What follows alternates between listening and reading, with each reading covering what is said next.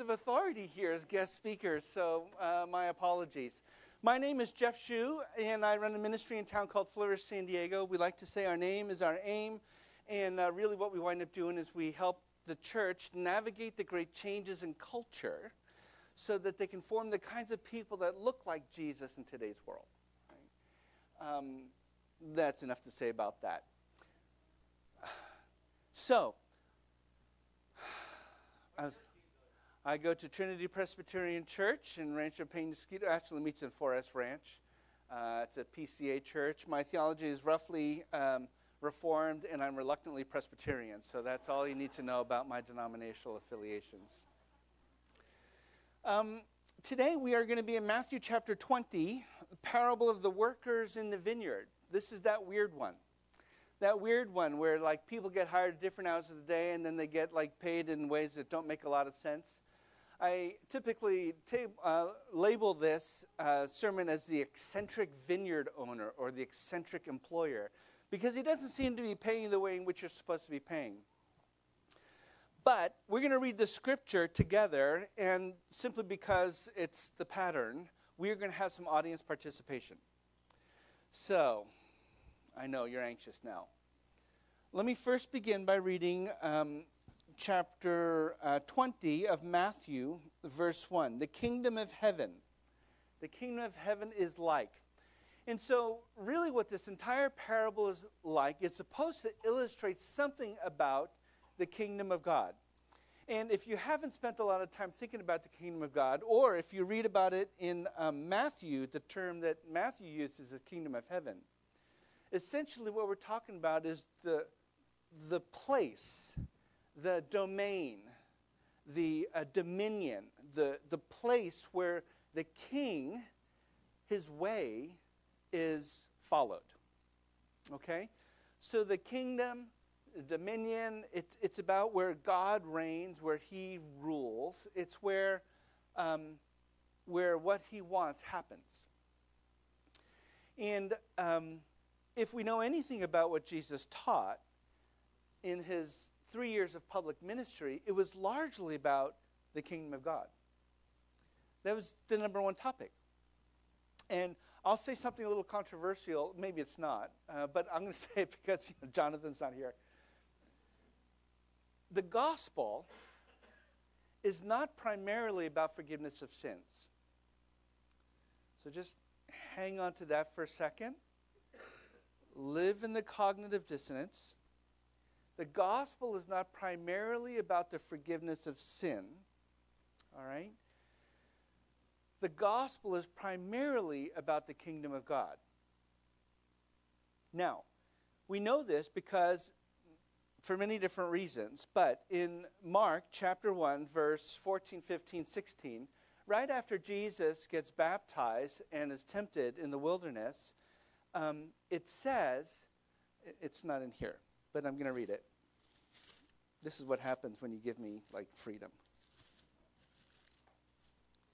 After John was put in prison, this is verse uh, Mark chapter 1 verse 14. After John was put in prison, Jesus went into Galilee proclaiming the good news of God. Oh, cool. Right after right after Jesus, uh, John was put in prison, he went into Galilee proclaiming the gospel. Evangelion. He was evangelizing. Wouldn't it be cool if we knew what the content of Jesus' gospel proclamation was? Did Jesus run around saying, Hey, I'm going to die on the cross for your sins, and you're going to accept my death as payment for your sins? And actually isn't what he wound up saying. Hang on.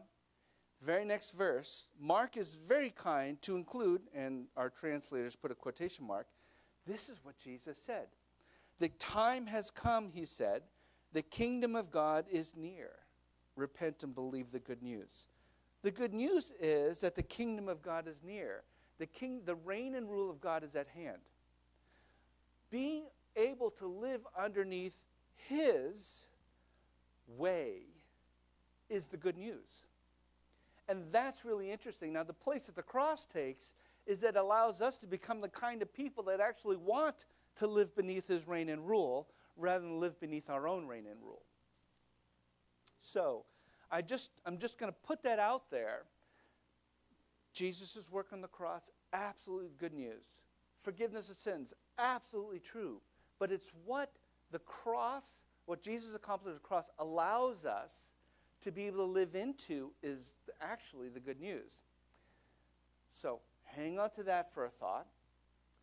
So now, when we come to Matthew 20, this parable of this wacky sort of like compensation structure is supposed to tell us something about how our loving God, which we sang about today, reigns and rules. This parable is supposed to tell us something about his math, okay? How he, um, how he, how he thinks. So let's figure out what that is together. We're going to read the passage together, and we're going to do it like this. Um, you already know that the parable includes people being hired by this vineyard owner to work in the vineyard at different hours during the day. And so, what we're going to do is, as we read about people being hired at different hours of the day, I'm going to have groups of you stand to represent working in the field. Okay? You following me here? Okay. So, for the kingdom of heaven is like a landowner who went out early in the morning to hire workers for his vineyard. Now, pause. Since you're still sitting, I'll say these words. When we first moved here in 2000, we lived in Penasquitos, you, you knew on Saturday mornings at different, you, know, different corners of our community, you knew where to go and find folks that would be able to help you with yard work, with, you know, it was always fascinating. If you needed someone to do tile, everyone there, you know, would raise their hand say, I can do tile, and then you discover they really can't. Um, but day workers who are looking for work for the day, and this is the image that comes to mind. In the village square, there was no social security, there's no, you know, none of these uh, job protections that we have. It was if you didn't work for the day, you didn't get paid for the day. You head to the town square looking for work. Okay? So, the kingdom of heaven, something about the reign and rule of God is like this. It's like a landowner who goes out early in the morning to hire workers for a vineyard. He agrees, right? I'm going to say this group right here. Six o'clock in the morning, you're hoping for work. And this vineyard owner comes and says, Hey, I'm going to hire you guys. So if you could just stand, right? That's right. Good. You're hired. Okay? So now let, tell me are you excited? Are you glad? You're thankful. Great. So am I. Stay standing because you're working now, okay? so let me, I'll tell you what. I'm going to hire you for the day. I'm going to pay you a denarius, a day's wage. You happy with that? All right, good. Good audience participation. Stay standing. Sentiment to the vineyard. You're working. All right, next verse. About nine in the morning, the vineyard owner heads out and he sees others standing in the marketplace doing nothing. Oh, we're going to have to have, all right, so right here, you're the nine o'clock hire. Okay? So stand up, please. he tells them, You also go and work in my vineyard, and I'll pay you whatever is right. Now, are you excited about being hired? okay. Remember, the, the rule of thumb is if you don't work, you don't eat. Okay. So you got some work, and what's the wage you're going to get paid? Whatever's fair. Right? So we don't really know, but whatever's fair. Okay, good. So they went. Now, you're here, you're working. Presumably, the vineyard owner hired enough workers for the work that needed to be accomplished that day. And three hours into the day, you find more people coming. What are you thinking? Less work. I like this. Oh, well, that's interesting. All right, less work. Next verse. He went out again at noon. So the whole back section there are the noon hires. If you're able to, feel free to stand. Will signify that you are hired at noon, okay? Now, you've been standing in the market square not knowing if you're going to be able to work today. And you get hired at noon. Are you happy? All right. You're going to get paid something, right? Okay, trust me, that's good. And you guys are thinking, huh, less work. Oh, jumping ahead. Next verse. About three in the afternoon, he finds these three people. Would you please stand? And you're thinking, huh, okay. Oh, all right. What's going on here? Next verse. About five in the afternoon, he went out and he found still one other person sitting around, and he asked him, why are you sitting here all day long doing nothing? And you say, Yes, well done. You also go and work in my vineyard. Okay, would you please stand? Stay standing. You're all working, okay? One, another group of people come at five, right? You're thinking, what in the world does this have to do to explain about God's reign and rule? Next verse. When evening came, we're almost done. The owner of the vineyard said to his foreman, This is brilliant how Jesus constructs this parable. Call the workers and pay them their wages, beginning with the last ones hired and going on to the first. And the workers who were hired at about five in the afternoon came, and each one received a denarius. A whole day's wage for one hour of work. And then we'll ask, How do you feel about that? amazing. You can be seated. The question then becomes how do you start feeling about that?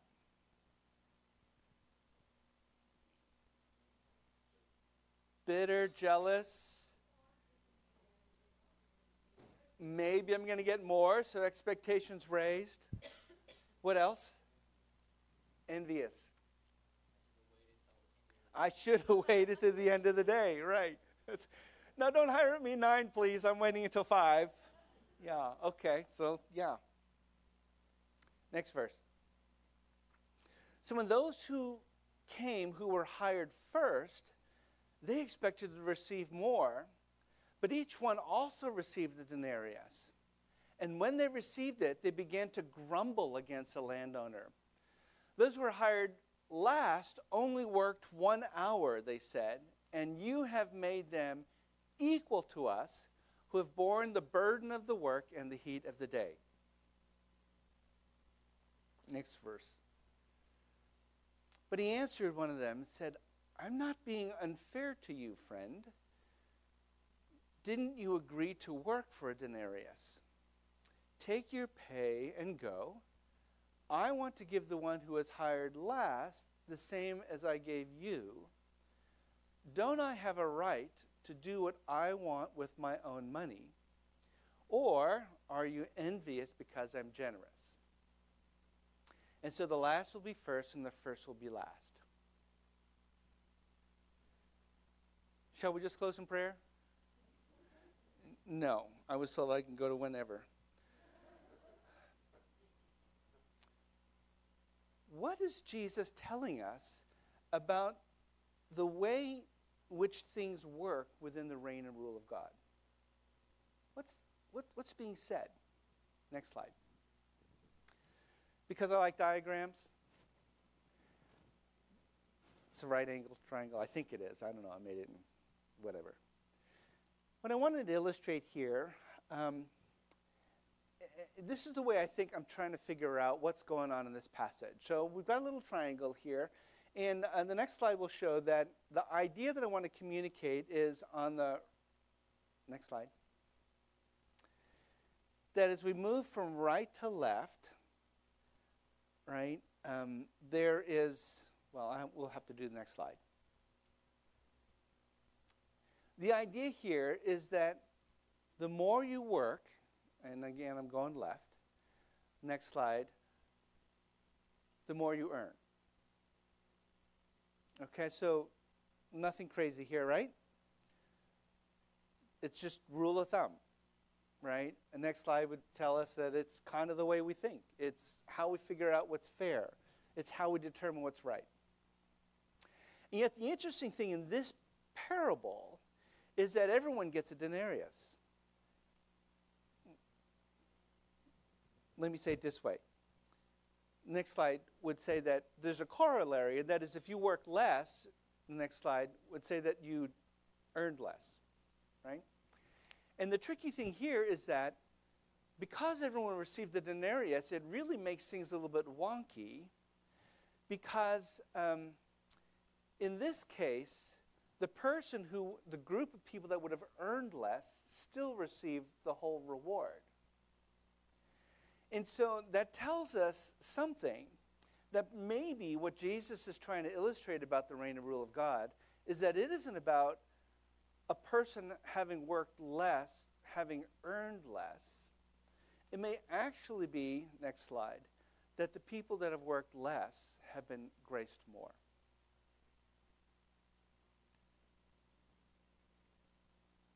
Is it possible that there's a different sort of lens in operation in God's economy than we actually intuitively think about?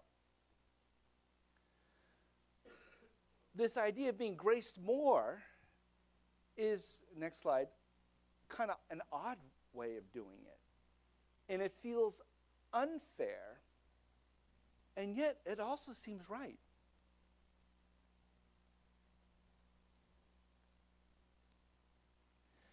I kind of think about the lower left hand uh, triangle. I will use the label on the next slide of just saying it's actually, I don't know what the next slide is payment.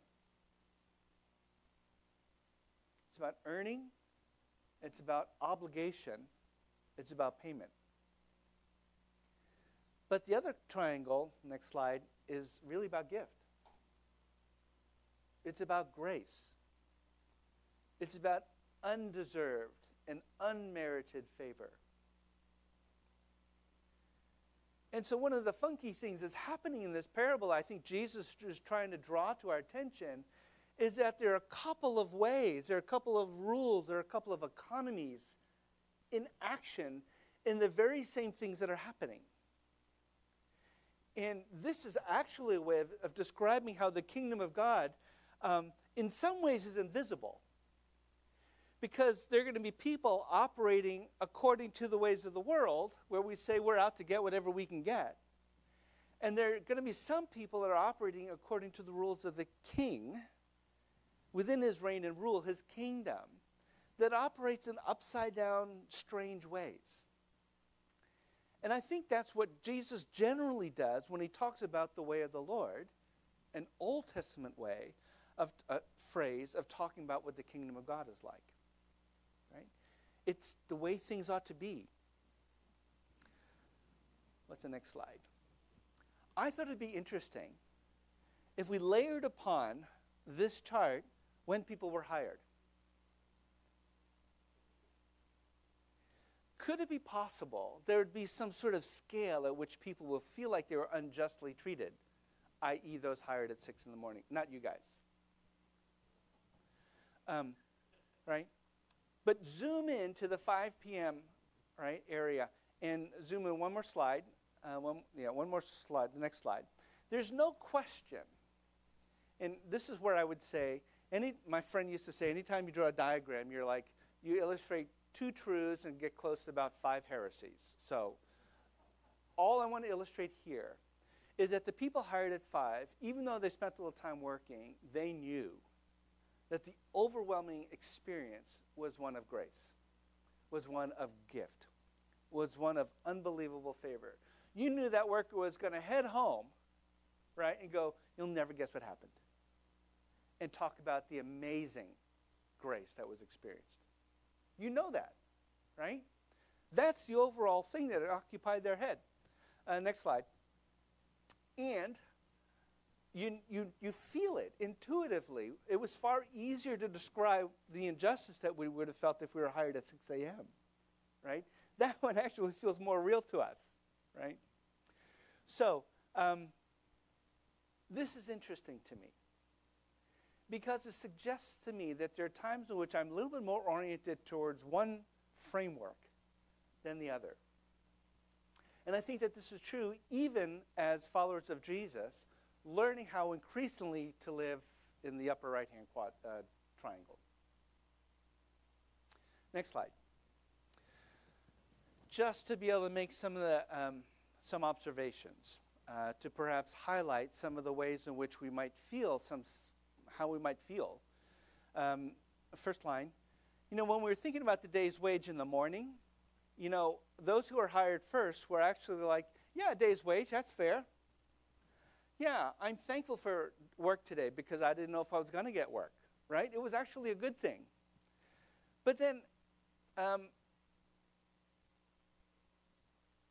those who are hired at five or any else, uh, you know, during during the day, um, there would have been this sense that anything is good, and I'm still grateful. With regard to a day's wage in the evening after the payments started coming, those who are hired first all of a sudden felt that what was fair was unfair and that they did not get what was deserved. But those who were hired at five may have thought it was unfair, but uh, they got what was not deserved. Interesting, huh? Next slide. What's the emotional experience? For those hired first, wait a minute. Hold your horses. Jealousy, envious, effort. My, I, work, I worked all day. I worked through the heat of the day.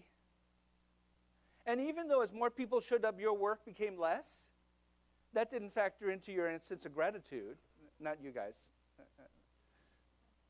But for those who were hired at five, it was like, oh, I think the experience was grace. I didn't earn this. Humility, right? And I was clearly rewarded apart from my effort and not something I did. You see the contrast. Next line. The type of righteousness that crops up here is fascinating. I deserve this because this is what I've done. I may have gotten hired at 6 a.m. because I look particularly strong or well qualified, or I knew, you know, uh, maybe I can take pride. All that does is develop a self righteousness within us.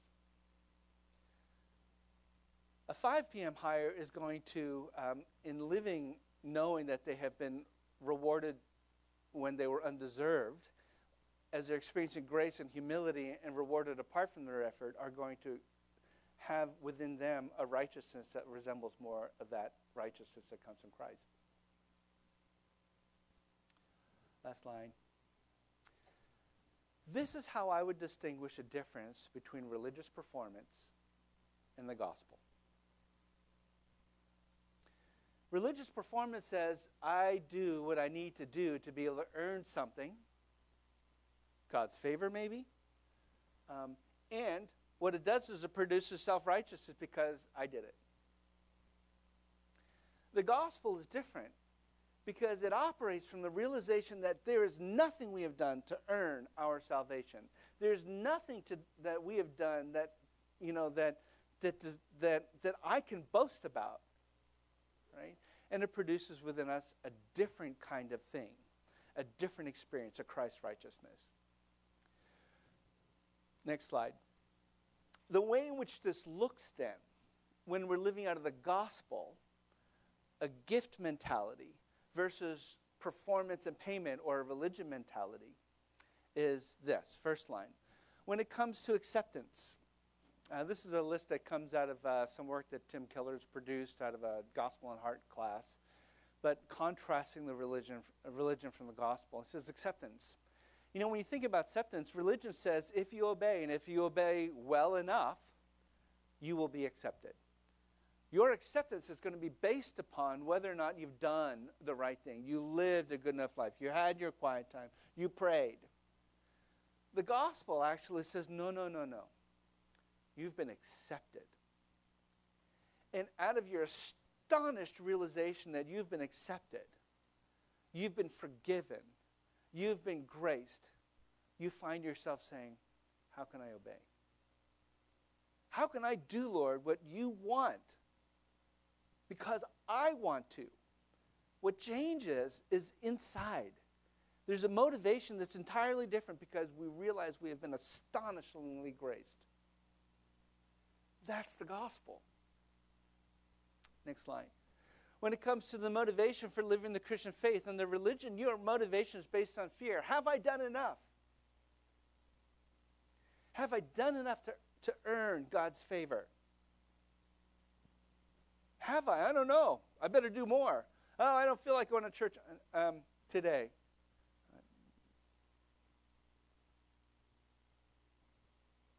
Oh, I better go.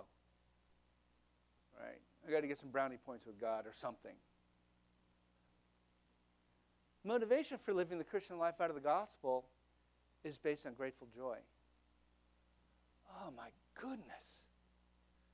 Can you believe that this is what God has done for us? How do we get more of that? Next slide. Why do I obey? And the religious performance, I obey in order to get things from God. And you know this on the lower left hand triangle because it's like, hey, I've worked hard. Hey, you owe me a lot. And if you ever find yourself shaking your fist at God because He's not held up His part of the bargain, stop and pause. Maybe you've got some expectations, a different kind of economy that you're holding God to that God doesn't want to work within. Under the gospel, our sense of obedience is I want to obey God not because I get things from Him, but because I get Him. I get to be in relationship with the God of the universe, the lover of my soul, the one who has died on the cross for me so that I may be increasingly free to be who I want to be and who He's called me to be. Out of grateful joy. Next slide. My identity, where does it come from? Under, religion, under the religious performance lens, it's based on how hard I work and how moral I am how good a vineyard worker I am, and look, they picked me first. And the gospel says, no. Your identity is centered on the fact that Christ is the one who has done the work for you. He's done it all. Can we see the difference here? Last line. Generosity a religious performance, I give because I'll get something that I'm owed. I will give because I get something that I deserve. But in the gospel, we give because we've been given something that we don't deserve. Do you see how the triangle we find ourselves in, the lens with which we view our religious expression, can either form self righteousness within us or Christ's righteousness within us. Can you see that the world needs, what the world needs today are not self righteous Christians, but what the world needs are people that look like Jesus, that shine forth his righteousness and are becoming increasingly righteous, not self righteous, but Christ righteous, and are living in ways that look like Jesus would live if he were you.